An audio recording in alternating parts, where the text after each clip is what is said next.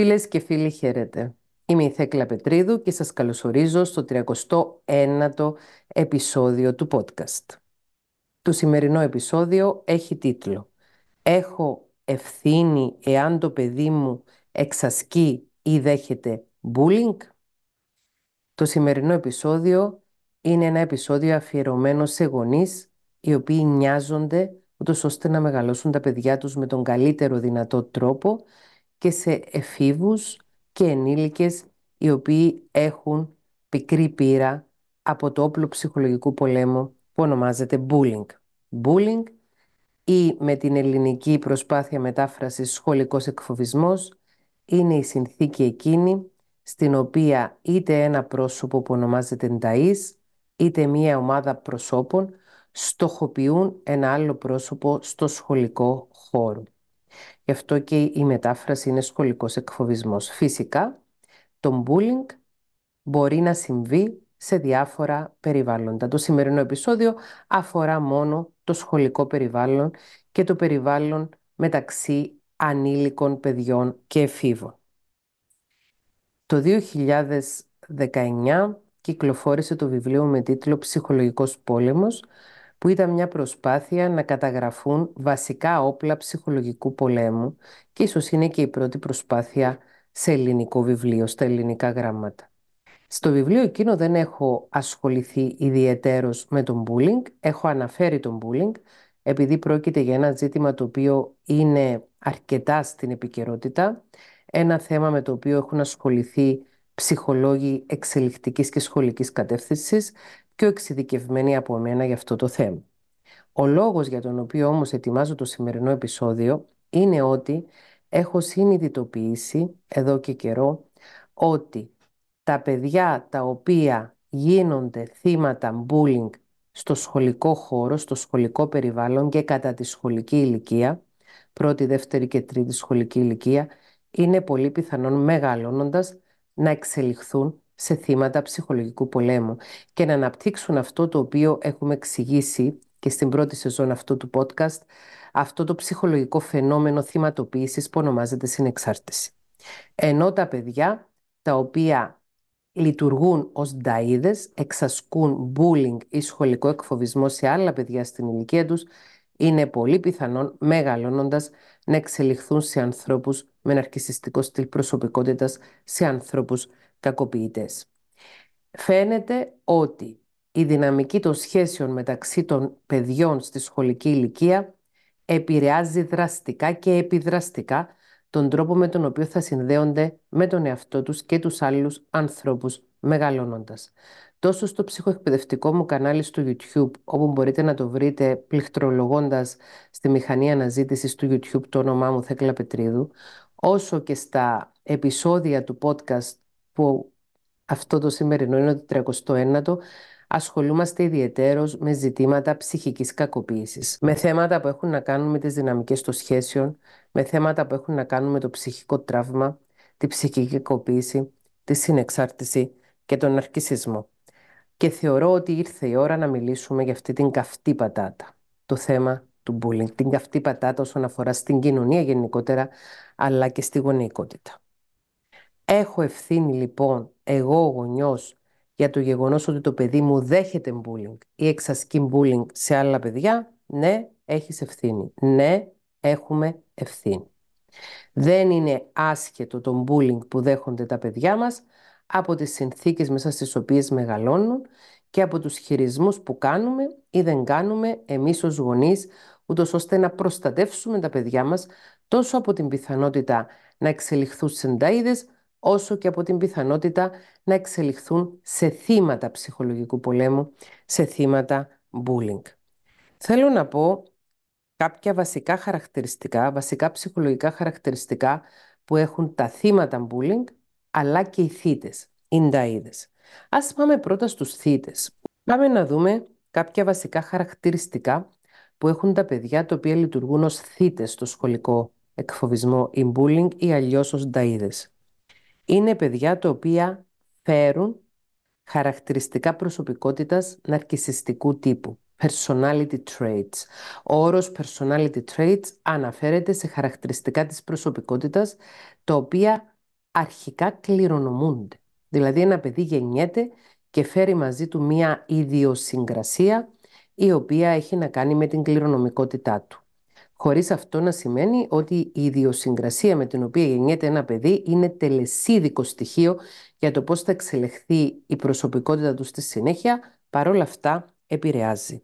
Εάν λοιπόν γεννηθεί ένα παιδί το οποίο παρουσιάζει έλλειψη ενσυναίσθησης, χαμηλή ανοχή στη ματέωση και εναντιωματικότητα ως χαρακτηριστικά της προσωπικότητας του και της ιδιοσυγκρασίας του, τότε αν αυτό το παιδί δεν δεχθεί σωστή διαπαιδαγώγηση και έγκαιρη ψυχοθεραπευτική παρέμβαση, πολύ πιθανόν να εξελιχθεί σε ένα παιδί, έναν έφηβο, ο οποίος θα εξασκεί bullying ή έναν ενήλικα, ο οποίος θα εξασκεί ψυχολογικό πόλεμο σε διάφορα περιβάλλοντα. Έχουμε μιλήσει για την ενσυναίσθηση σε αυτό εδώ το podcast, τόσο και στο επεισόδιο για τη συνεξάρτηση, όσο και στο επεισόδιο για τον αρκισισμό, όσο και στο επεισόδιο για τη συναισθηματική νοημοσύνη. Η ενσυναίσθηση είναι η αρετή εκείνη η οποία καλλιεργείται πάνω σε υφιστάμενα χαρακτηριστικά της προσωπικότητας και έχει να κάνει με την ικανότητα ενός ανθρώπου να μπορεί να βάζει τον εαυτό του στη θέση του άλλου. Να μπορεί να νιώθει συμπόνια για το τι βιώνει ο άλλος ο άνθρωπος και να μην στέκεται ε, χωρίς ε, συμπόνια, χωρίς ε, καλοσύνη μπροστά στον πόνο ενός άλλου ανθρώπου ή χωρίς συμμετοχή μπροστά στη χαρά ενός ανθρώπου. Είναι αλήθεια ότι κάποια παιδιά γεννιούνται με λιγότερες δυνατότητες ενσυναίσθησης και κάποια άλλα με περισσότερες. Η διαπαιδαγώγηση παίζει ρόλο ούτως ώστε η υφιστάμενη ενσυναίσθηση να καλλιεργηθεί ή η, ε, η λίγη ενσυναίσθηση που υπάρχει να μπορέσει να δημιουργηθεί και να αναπτυχθεί. Η ανοχή στη ματέωση σημαίνει να μπορώ να αντέχω να μου πούν όχι. Να μπορώ να αντέχω να μην γίνει το δικό μου. Να μπορώ να αλλάζω τον τρόπο με τον οποίο δέχομαι τα γεγονότα που συμβαίνουν στη ζωή μου. Οι άνθρωποι με χαμηλή ανοχή στη ματέωση δεν δέχονται εύκολα το όχι, δεν δέχονται εύκολα να τους πεις όχι δεν θα το κάνεις αυτό και δεν δέχονται εύκολα μια αναποδιά. Η ψηλή ανοχή στη ματέωση είναι ένα χαρακτηριστικό των ανθρώπων με υψηλή συναισθηματική νοημοσύνη, των ανθρώπων που είναι ψυχοσυναισθηματικά όριμοι, καλλιεργημένοι και πνευματική. Χαμηλή ενοχή στη ματέωση έχουμε φυσικό τρόπο τα μικρά παιδιά και όσο μεγαλώνει ένα παιδί και όσο εξελίσσεται από την νηπιακή, πρώτη σχολική, δεύτερη σχολική ηλικία προς τα πάνω, τόσο περισσότερο καλλιεργείται και ανοχή στη ματέωση. Για όσους συνδρομητές στο κανάλι μου στο YouTube βρίσκονται στο, στα επίπεδα της συμμετοχής και έχουν ακούσει το playlist το οποίο διαβάζουμε και σχολιάζουμε από τα βιβλία του Scott Peck, ήδη από το βιβλίο του «Δρόμος ο λιγότερο ταξιδεμένος» στο πρώτο κιόλας κεφάλαιο γίνεται σημαντική αναφορά στην καλλιέργεια της ανοχής στη ματέωση. Είναι σημαντικό για όλους μας και για τα παιδιά μας να μάθουν να αντέχουν τη ματέωση. Ματέωση σημαίνει απογοητεύομαι, κάτι που περιμένω να γίνει δεν γίνεται, αποδέχομαι μια έκβαση διαφορετική από αυτήν που είχα στο μυαλό μου. Λοιπόν, άρα οι θύτες bullying, ινταΐδες, είναι παιδιά που έχουν ναρκισιστικά χαρακτηριστικά ιδιοσυγκρασιακά στην προσωπικότητά τους, με πιο σημαντικά την έλλειψη ενσυναίσθησης, τη χαμηλή ανοχή στη ματέωση και την εναντιωματικότητα. Εναντιωματικότητα είναι ένα ζήτημα για το οποίο μιλήσαμε στο, στην πρώτη σεζόν αυτού του podcast όταν μιλήσαμε για την καλοήθεια και την κακοήθεια και όταν μιλήσαμε για τους εναντιωματικούς τύπους προσωπικότητας. Εναντιωματικότητα σημαίνει να είμαι ένας αντιδραστικός άνθρωπος, ο οποίος με την πρώτη ευκαιρία να απολαμβάνω τον καυγά. Να μου αρέσει η αντιπαράθεση, να μου αρέσει να εναντιώνομαι στους άλλους ανθρώπους. Θύτες επίσης μπορούν να είναι παιδιά τα οποία έχουν παραδείγματα βίας στο σπίτι ή αλλιώς βία παραδείγματα στο σπίτι. Ο πατέρας μπορεί να κακοποιεί τη μητέρα. Η μητέρα μπορεί να κακοποιεί τον πατέρα. Ο ένας γονιός να κακοποιεί τον άλλο γονιό. Και σε περιπτώσεις τις οποίες έχουμε δύο γονείς με ναρκισιστικά χαρακτηριστικά στην προσωπικότητά τους, με ναρκισιστικό στυλ προσωπικότητας, μπορεί να έχουμε δύο ναρκισιστές μαζί που κακοποιούν ο ένας τον άλλον σε ένα φαύλο κύκλο συνεχούς αντιπαράθεσης, σύγκρουσης και προβλημάτων. Παιδιά τα οποία κακοποιούνται από τους γονείς τους, παιδιά τα οποία τρώνε ξύλο από τους γονείς τους, μπορούν κάλλιστα να εξελιχθούν σε ενταΐδες. Παιδιά τα οποία κακοποιούν τους γονείς τους, δηλαδή παιδιά τα οποία μεγαλώνουν ανορίετα, χωρίς όρια, χωρίς οριοθέτηση από τους γονείς τους, επίσης μπορούν να εξελιχθούν σε ενταΐδες. Τα όρια είναι βασικό στοιχείο μιας υγιούς διαπαιδαγώγησης. Ένα παιδί μεγαλώνοντας πρέπει να μάθει από τους γονείς του μέχρι που το παίρνει. Μπορείς να το τραβήξεις μέχρι εδώ, παρακάτω δεν μπορείς. Υπάρχουν πράγματα που επιτρέπονται και πράγματα που απαγορεύονται. Αρκετοί γονείς μεγαλώνουν τα παιδιά τους με πλήρη τεμπελιά, ψυχική, συναισθηματική και πνευματική τεμπελιά και αφήνουν τα παιδιά τους να κάνουν ό,τι θέλουν, ό,τι γουστάρουν, προκειμένου να μην ταλαιπωρηθούν και να τους βάλουν όρια. Και μέσα σε αυτά τα πλαίσια μιας ανορίωτης διαπαιδαγώγησης μπορεί τα παιδιά να καταλήξουν να κακοποιούν τους γονείς. Δηλαδή παιδιά τα οποία χτυπάνε τους γονείς τους, παιδιά τα οποία εξασκούν λεχτική κακοποίηση στους γονείς τους, παιδιά που βρίζουν τους γονείς τους, παιδιά τα οποία ασχημονούν σε σχέση με τους γονείς τους στη συμπεριφορά τους και οι γονείς δεν τους οριοθετούν. Δεν τιμωρούν τις κακοποιητικές συμπεριφορές ή ακόμη και τις επιβραβεύουν. Δυστυχώς υπάρχουν τέτοιου είδους γονείς οι οποίοι καμαρώνουν όταν το παιδί τους έρθει και πει ότι κάτι μου είπε ένας συμμαθητής μου και εγώ τον κλώτσισα ή εγώ τον έδιρα ή εγώ του είπα χειρότερα. Επίσης, νταΐδες ή μπούλιδες, θύτες σχολικού εκφοβισμού μπορούν να γίνουν και παιδιά τα οποία μεγαλώνουν με γονείς οι οποίοι γονείς δεν βάζουν όρια σε άλλους ενήλικες. Για παράδειγμα, ε, εάν ένα παιδί μεγαλώνει σε ένα σπίτι στο οποίο οι γονείς είναι πλήρως υποταγμένοι στους δικούς τους γονείς, είναι δηλαδή συνεξαρτώμενοι από τους δικούς τους γονείς, ένα παιδί το οποίο βλέπει την παθητικότητα των γονέων του και την παρεμβατικότητα των παππούδων του, μπορεί να εξελιχθεί σε ενταή. Και εδώ θέλω να συζητήσω για ένα πολύ σοβαρό ζήτημα, το ζήτημα του παραδείγματος που δίνουμε στα παιδιά μας. Το παράδειγμα που δίνουμε στα παιδιά μας, όταν είναι ένα παθολογικό παράδειγμα συνδεσιμότητας, μπορεί να είναι βλαπτικό προς τη μία ή προς την άλλη κατεύθυνση. Δηλαδή, ένα παιδί το οποίο μεγαλώνει σε ένα σπιτικό όπου οι γονείς είναι συνεξαρτώμενοι σε άλλους ενήλικες, συνεξαρτώμενοι στους γονείς τους, συνεξαρτώμενοι στον εργοδότη τους, συνεξαρτώμενοι σε φιλίες τους, συνεξαρτώμενοι σε άλλες σχέσεις, όπου οι γονείς τους δηλαδή θυματοποιούνται στις διαπροσωπικές τους σχέσεις, δεν είναι απαραίτητο ότι αυτό το παιδί μεγαλώνοντας θα εξελιχθεί σε θύμα bullying και σε συνεξαρτώμενο, μπορεί αντιδραστικά να εξελιχθεί σε έναν κακοποιητή, σε έναν θήτη. Και εδώ έρχονται οι πολύ ιδιαίτερες δυναμικές σχέσεων μεταξύ εγγονιών και τοξικών παππούδων και ναρκισιστών παππούδων. Πολλές φορές μπορεί μία μητέρα, ένας πατέρας, ένα ζευγάρι να αποφασίσει συνειδητά να διακόψει σχέσεις, να διακόψει επαφές με τους γονείς του ή με τα πεθερικά του.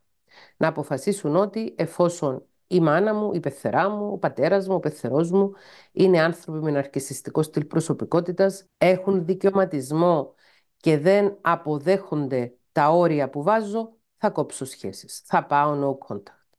Και παρόλα αυτά, ενώ ήδη πάνε no contact με τοξικούς και ναρκισιστικούς γονείς, επιτρέπουν παράλληλα τα παιδιά τους να έχουν επαφές με αυτούς τους τοξικούς και ναρκισιστικούς παππούδες και γιαγιάδες.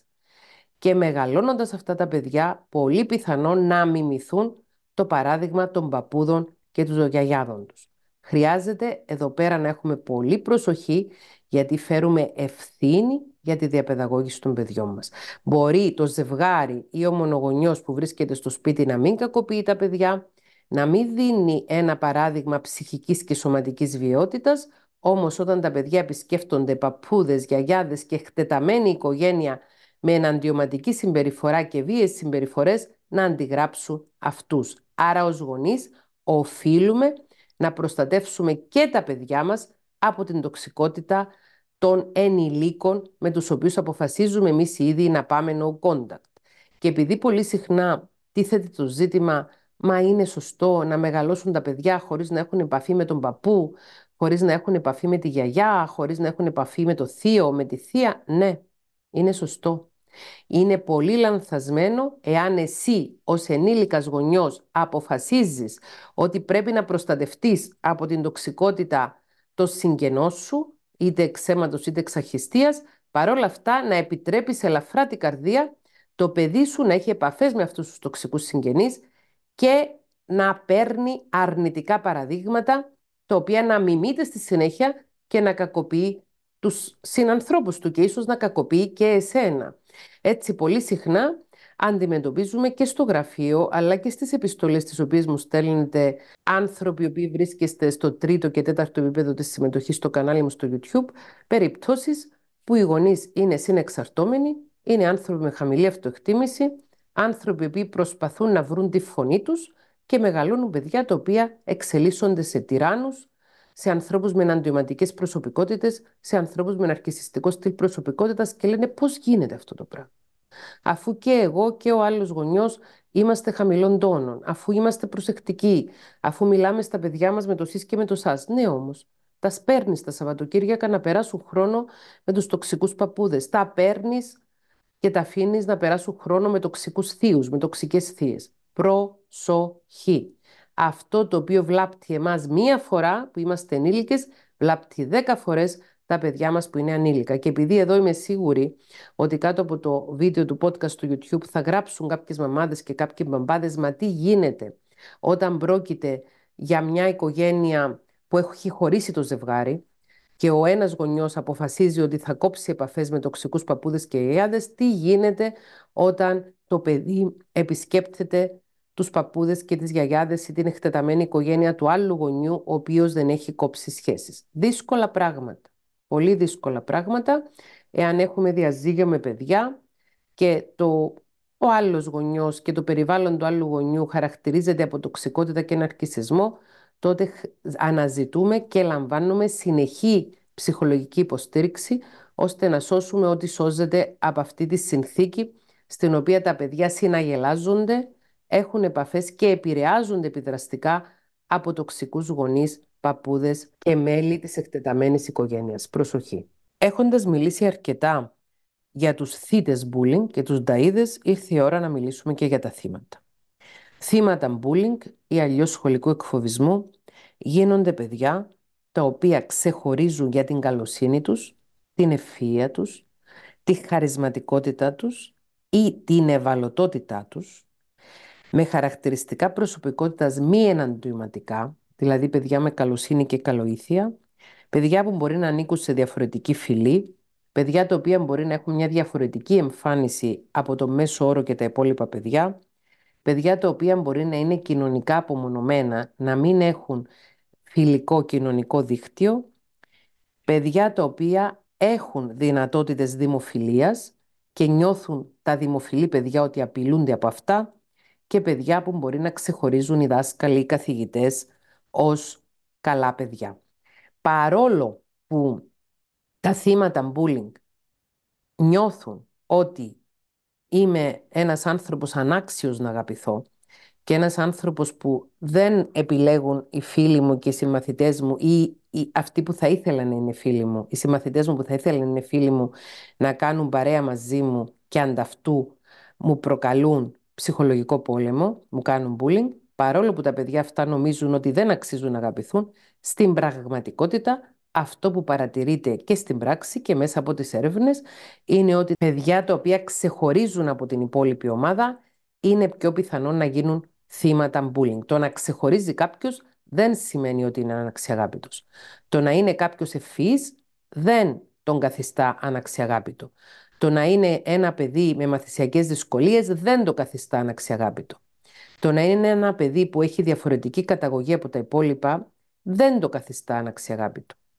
Το να είναι ένα παιδί συμπαθές στους δασκάλους ή στους καθηγητές, στους εκπαιδευτικούς, αυτό δεν το καθιστά αναξιαγάπητο. Το να είναι ένα παιδί πιο ψηλό από τα υπόλοιπα επίσης δεν το καθιστά αναξιαγάπητο. Το να είναι πιο κοντό από τα υπόλοιπα επίσης δεν το καθιστά αναξιαγάπητο και ούτω καθεξής. Αυτό το χαρακτηριστικό που κάνει τους νταΐδες να επιλέξουν θύμα έχει να κάνει με τη διαφορετικότητα. Η διαφορετικότητα δεν σημαίνει χαμηλότερη αξία. Παρόλο που τα παιδιά αναπόφευκτα όταν δέχονται bullying το ερμηνεύουν ότι εγώ κάτι έχω, εγώ δεν είμαι αξιαγάπητος, εγώ δεν είμαι ε, άνθρωπος που θέλουν οι άλλοι να κάνουν παρέα μαζί μου και γι' αυτό μου κάνουν bullying. Πρόκειται για ένα τεράστιο λογικό σφάλμα. Τα θύματα bullying μπορεί να είναι παιδιά που έχουν περισσότερα θετικά χαρακτηριστικά από τα παιδιά τα οποία τους κάνουν bullying ή να είναι παιδιά τα οποία είναι πολύ πιο αξιαγάπητα από τα παιδιά που τους κάνουν bullying. Και επειδή αυτό το ερώτημα το δεχόμαστε και σε σχέσεις ενηλίκων και κάποιοι με ρωτάνε πώς γίνεται ρε παιδί μου συνεχώς να προσελκύουν αρχιστιστές στη ζωή μου; Συνεχώς να έρχονται στη ζωή μου άνθρωποι οι οποίοι αντί να με αγαπήσουν με κακοποιούν. Αντί να μου δείξουν αγάπη μου προκαλούν πόνο. Γιατί, τι έχω και τους τραβάω; Αυτό που έχεις μπορεί να είναι η καλοσύνη σου. Αυτό που έχεις μπορεί να είναι η καλοήθειά σου. Αυτό που έχεις μπορεί να είναι κάποια χαρίσματα που να φθονούν οι κακοήθεις άνθρωποι. Και σίγουρα είσαι θύμα bullying επειδή ο άλλος είναι νταΐς, όχι επειδή εσύ το αξίζεις. Επίσης, θύματα bullying μπορεί να γίνουν παιδιά τα οποία έχουν παραδείγματα βία στο σπίτι, δηλαδή ένα παιδί το οποίο βλέπει τον ένα γονιό να κακοποιεί τον άλλον, μπορεί κάλλιστα να εξελιχθεί σε θύμα bullying ή ένα παιδί το οποίο, όπως είπαμε και προηγουμένως, μπορεί να έχει γονείς οι οποίοι είναι χαμηλών τόνων, είναι καλοήθεις και δεν εξασκούν οποιοδήποτε είδους ψυχολογικό πόλεμο ένας στον άλλον, να έχει παππούδες, να έχει μέλη της εκτεταμένης οικογένειας που να το πράττουν αυτό και έτσι να επηρεάζεται. Και οπωσδήποτε θύματα bullying μπορεί να γίνουν παιδιά που δέχονται κατευθείαν βία από τους γονείς τους.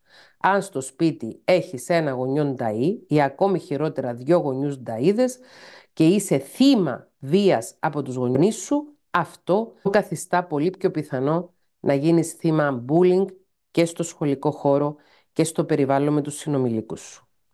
Επίσης, θύματα bullying μπορεί να γίνουν παιδιά τα οποία δέχονται βία από μεγαλύτερα αδέρφια τους ή και μικρότερα αδέρφια τους και οι γονείς δεν οριοθετούν τα παιδιά τους, δεν ασχολούνται με την επίλυση των διαφορών των παιδιών τους και σφυρίζουν αδιάφοροι όταν το ένα παιδί χτυπάει το άλλο, όταν το ένα παιδί κακοποιεί το άλλο. Και αυτό συμβαίνει συνήθως επειδή κάποια παιδιά σε προβληματικές οικογένειες παίρνουν το ρόλο του χρυσού παιδιού, golden child, και κάποια άλλα το ρόλο του μαύρου προβάτου ή αποδιοπομπαίου τράγου της οικογένειας, scapegoat. Αν δηλαδή μέσα στην ίδια σου την οικογένεια έχεις τη θέση και το ρόλο ενός ανθρώπου που βγάζουν οι άλλοι τα νεύρα τους επάνω σου, αν είσαι το μαύρο πρόβατο μιας οικογένειας, αν ο πατέρας σου, η μητέρα σου και τα υπόλοιπα αδέρφια σου συνεχώς σε κοροϊδεύουν, σου φέρονται άσχημα, σε υποτιμούν, σε μειώνουν, σου κάνουν nagging, έχουμε κάνει ολόκληρο επεισόδιο εδώ στο podcast για το nagging, τότε είσαι ο νούμερο ένα υποψήφιος να δεχθείς bullying στο σχολικό χώρο. Είναι πολύ σημαντικό να κατανοήσουμε ότι αυτά τα οποία νιώθουμε οικία τα επαναλαμβάνουμε. Εάν η θέση μου στο σπίτι είναι να είμαι το θύμα του μπαμπά και της μαμάς και το θύμα των μεγαλύτερων αδερφιών, τότε πολύ εύκολα μπαίνω στη θέση του θύματος όσον αφορά στο σχολικό εκφοβισμό και στον bullying γενικότερα και στο ψυχολογικό πόλεμο σε όλα τα επίπεδα. Είναι σύντομο αυτό το επεισόδιο. Είναι σύντομο γιατί θέλω να φτάσει σε όσο το δυνατόν περισσότερα αυτιά. Εάν το παιδί σου είναι θύμα ψυχολογικής βίας στο σχολείο, στο φιλικό του περιβάλλον, εάν το παιδί σου δέχεται bullying, ψάξε μην τυχόν είναι ένα παιδί που και στο σπίτι δέχεται bullying, εσύ ο ίδιος μπορεί να εξασκείς bullying στο παιδί σου υπό τη μορφή του ντροπιάσματος, της τιμωρίας, της σιωπής, του νέκινγκ και όλων των άλλων όπλων του ψυχολογικού πολέμου. Μπορεί να είναι ένα παιδί το οποίο δέχεται βία από ένα μεγαλύτερο ή μικρότερο αδερφάκι και εσύ δεν κάνεις τίποτα για να επιφέρεις την τάξη και την ισορροπία ανάμεσα στα αδέρφια. Μπορεί να είναι ένα παιδί το οποίο να βλέπει και εσένα και τον άλλο γονιό να γίνεστε θύματα κακοποίησης και να υποτάσσεστε σε άλλους ενήλικες. Τα παιδιά μαθαίνουν κυρίως από το παράδειγμα μας. Τα παιδιά έχουν ανάγκη από γονείς οι οποίοι να βρίσκονται σε εγρήγορση ώστε να προλαβαίνουν τα στοιχεία εκείνα τα οποία μπορεί να οδηγήσουν τα παιδιά τους να γίνουν είτε θύτες είτε θύματα bullying. Δεν θα μιλήσω για την αντιμετώπιση του bullying σε αυτό το επεισόδιο, ούτε είμαι ειδική για να το πράξω. Υπάρχουν πολλοί άλλοι συνάδελφοι εξειδικευμένοι στην αναπτυξιακή και σχολική ψυχολογία που μπορούν να μιλήσουν πολύ καλύτερα από μένα για την αντιμετώπιση του bullying. Όσον αφορά όμως την ευθύνη που φέρουμε εμείς ως γονείς για το ότι τα παιδιά μας εξελίσσονται σε θύτες ή θύματα bullying, μπορώ να μιλήσω. Και μπορώ να μιλήσω από το χώρο ψυχολόγου ενηλίκων και ψυχολόγου που ασχολήθηκε με οικογένειες και εφήβους στο παρελθόν. Είναι το πιο σημαντικό δώρο που μπορούμε να δώσουμε στα παιδιά μας, να τα μεγαλώνουμε έχοντας φροντίδα και έγνοια να μάθουν να διαχειρίζονται τον εαυτό τους και τους άλλους ανθρώπους με αγάπη. Οφείλουμε να το πράξουμε. Δεν είναι παιγνίδι να γίνεις γονιός. Δεν είναι ένα βίτσιο. Δεν είναι κάτι το οποίο το αποφασίζεις για να κάνεις τη ζωή σου καλύτερη. Το να γίνεις γονιός σημαίνει ανάληψη τεράστιας ευθύνης ώστε να μεγαλώνεις ανθρώπους οι οποίοι σέβονται τον εαυτό τους και τους άλλους ανθρώπους, ανθρώπους οι οποίοι έχουν την ενσυναίσθηση, έχουν την ψυχοσυναισθηματική οριμότητα ώστε να μην γίνουν θύτες ψυχολογικής βίας και έχουν την εσωτερική δύναμη, έχουν την υψηλή αυτοεκτίμηση και την αυτοαγάπη ώστε να μην πέφτουν στα δίχτυα νταΐδων οι οποίοι να τους εξασκούν bullying. Ελπίζω να είναι χρήσιμο αυτό το μικρό σημερινό επεισόδιο σε γονείς οι οποίοι έχουν τη λαχτάρα να μεγαλώσουν παιδιά με υγιείς τύπους προσωπικότητας, παιδιά με αγάπη προς τον εαυτό τους και προς τους άλλους ανθρώπους.